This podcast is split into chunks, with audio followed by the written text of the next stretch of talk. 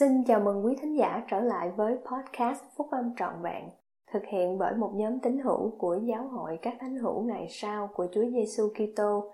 Chúng tôi xin được chia sẻ cùng quý vị các nguyên tắc phúc âm giúp chúng ta có một cuộc sống hạnh phúc từ những bài viết đăng trong các tạp chí của giáo hội phát hành định kỳ vào mỗi tháng.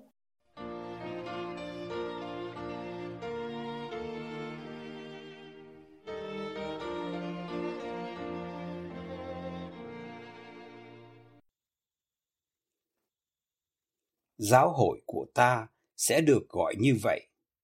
Bài của Chủ tịch Henry B. Eyring, đệ nhị cố vấn trong đệ nhất Chủ tịch đoàn, Giáo hội các thánh hữu ngày sau của Chúa Giêsu Kitô, đăng trong tạp chí Liahona vào tháng 9 năm 2021.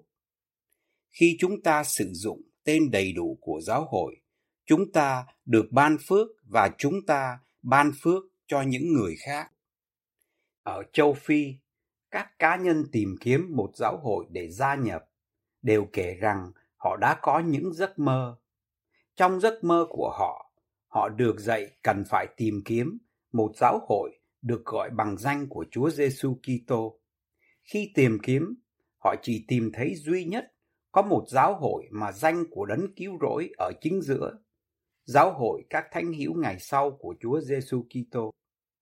Ở châu Mỹ, Latin, một vài thánh hữu ngày sau kể rằng những lời mời của họ đưa ra cho bạn bè để tham dự giáo hội mặc môn đã dẫn đến sự thất vọng. Vấn đề đó đã thay đổi khi họ đưa ra lời mời tham dự giáo hội các thánh hữu ngày sau của Chúa Giêsu Kitô. Nếu giáo hội của bạn có tên là Giáo hội của Chúa Giêsu Kitô, bạn bè họ trả lời thì chúng tôi muốn đến và xem. Ở Hoa Kỳ, một cậu bé trong hội thiếu niên mời những người hàng xóm của mình đến dự lễ báp tên của cậu bé.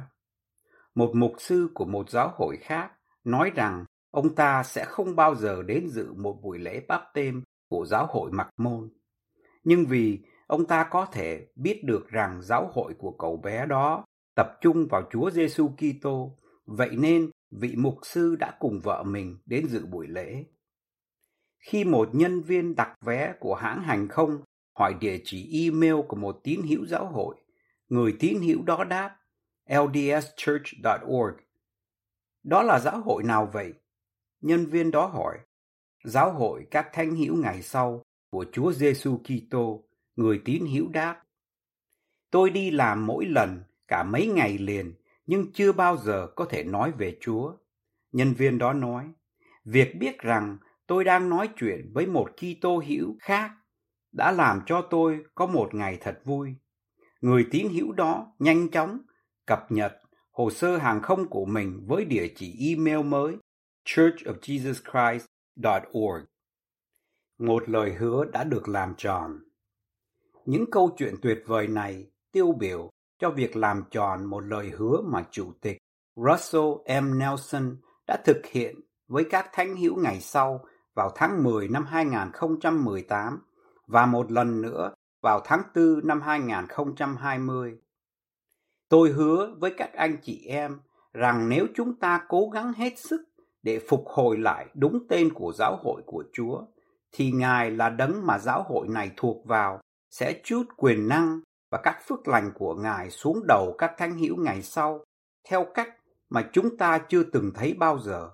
Chủ tịch Nelson nói, chúng ta sẽ có sự hiểu biết và quyền năng của Thượng Đế để giúp chúng ta mang các phước lành của phúc âm phục hồi của Chúa Giêsu Kitô đến cho mọi quốc gia, sắc tộc, sắc ngữ và dân tộc và chuẩn bị thế gian cho sự tái lâm của Chúa.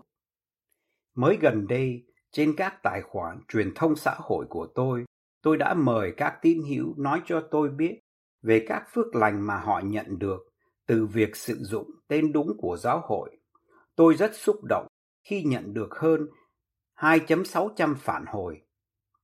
Tôi muốn chia sẻ một số những phản hồi này với anh chị em. Chúng sẽ nghe quen thuộc vì anh chị em đã nhận được các phước lành tương tự khi anh chị em tuân theo lời khuyên bảo của Chủ tịch Nelson. Gần gũi Chúa Giêsu Kitô hơn, tôi thật sự xúc động trước chứng ngôn của Jacob về cách mà tên đầy đủ của giáo hội đã giúp anh tập trung vào đấng cứu rỗi. Tôi đã nhận thấy rằng việc tôi hướng sự tập trung của mình vào Chúa Giêsu Kitô đã thấm nhuần vào mỗi khía cạnh của cuộc đời tôi. Anh đã chia sẻ với tôi, khi tôi dự phần tiệc thánh, tôi nghĩ tới Ngài và sự hy sinh chuộc tội của Ngài. Khi đọc thánh thư, tôi chú ý nhiều hơn đến lời của Ngài và những chỗ ám chỉ đến Ngài. Việc này đã khiến tôi đến gần với Ngài hơn và giúp tôi hiểu rõ hơn vai trò của Ngài với tư cách là đấng cứu rỗi và đấng cứu chuộc của tôi. Tôi cảm thấy được phước khi học về danh của đấng cứu rỗi đã có ý nghĩa như thế nào đối với Beth và Bryce. Tôi cảm thấy có mối liên hệ gần gũi hơn với đấng cứu rỗi của tôi, Beth nói. Khi được hỏi là tôi thuộc giáo hội nào, thì tôi đáp là tôi thuộc vào giáo hội các thánh hữu ngày sau của Chúa Giêsu Kitô. Tôi cảm thấy thật sự được thuộc vào. Tôi thuộc vào dân của Ngài. Tôi thuộc vào gia đình của Ngài. Tôi thuộc về Ngài. Bryce nói với tôi rằng tên đúng của giáo hội giúp anh ghi nhớ là tôi phục vụ ai và ai là đấng tôi tìm cách để trở nên giống hơn. Nó nhắc nhở tôi rằng đấng cứu rỗi là đấng ban cho những lời giảng dạy này và chúng không đến từ con người. Danh của đấng cứu rỗi có quyền năng. Haley, một người truyền giáo toàn thời gian đã nói, việc sử dụng tên đúng của giáo hội của Chúa mang đến nhiều quyền năng và thẩm quyền hơn khi chúng tôi giảng dạy người khác về phúc âm phục hồi của Ngài.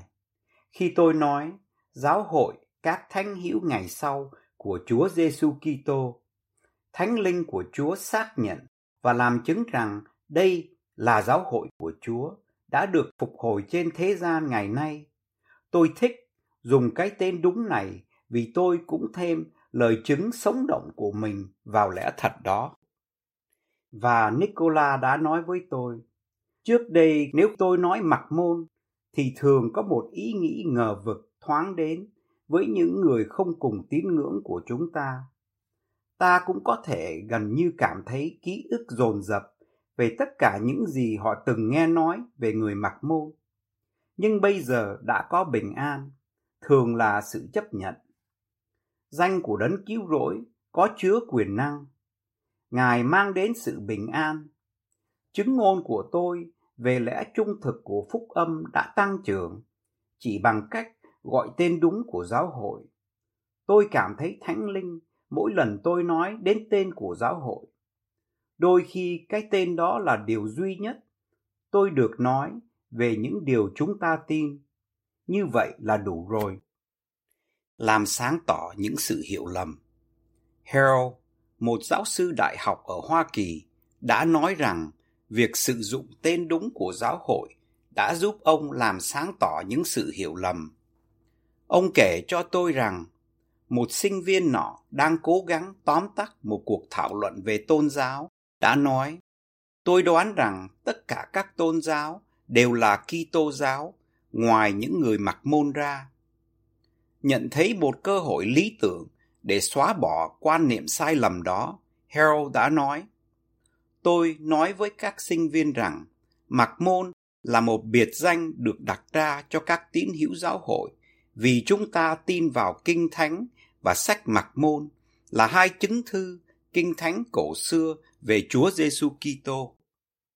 Mary đã mở rộng tấm lòng đối với tôi, chia sẻ cách mà tên đầy đủ của giáo hội đã ban phước cho chị trong việc giảng dạy con cái của chị.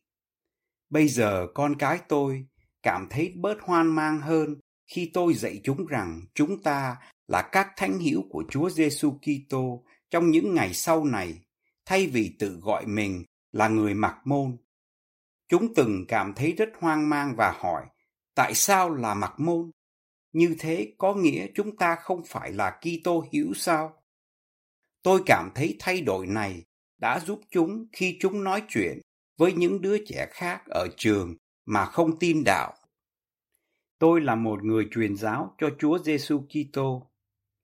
Chủ tịch Nelson hứa rằng khi chúng ta sử dụng tên đúng của giáo hội, chúng ta sẽ có sự hiểu biết và quyền năng của Thượng Đế để rao truyền phúc âm.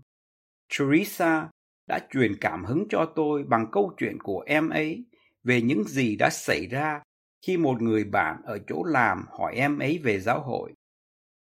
Tuân theo lời khuyên bảo của Chủ tịch Nelson, Teresa bắt đầu bằng cách chia sẻ tên đầy đủ của giáo hội. Anh ấy rất quan tâm đến giáo hội, em ấy nói với tôi. Anh ấy tìm hiểu về giáo hội trong vài tháng, và rồi thật kỳ diệu, anh ấy đã được báp tên bởi con trai tôi, vị giám trợ. Tôi cảm thấy thật hạnh phúc ngày hôm đó và gia đình tôi cũng vậy. Những lời hứa đó là đúng thật. Jordan nói rằng nhiều người vẫn không quen thuộc với tên của giáo hội. Việc dùng tên đầy đủ của giáo hội, em ấy nói, cho tôi cơ hội để giải thích cách giáo hội được đặt trọng tâm nơi Chúa Giêsu Kitô và tại sao chúng ta tự gọi mình là các thanh hữu ngày sau. Khi một người đàn ông hỏi Chloe liệu em ấy có phải là một người truyền giáo mặc môn không? Em ấy đã hùng hồn làm chứng. Không phải. Tôi là một người truyền giáo cho Chúa Giêsu Kitô. Chloe nói với tôi rằng, người đàn ông đó bày tỏ ước muốn để noi theo đấng cứu rỗi.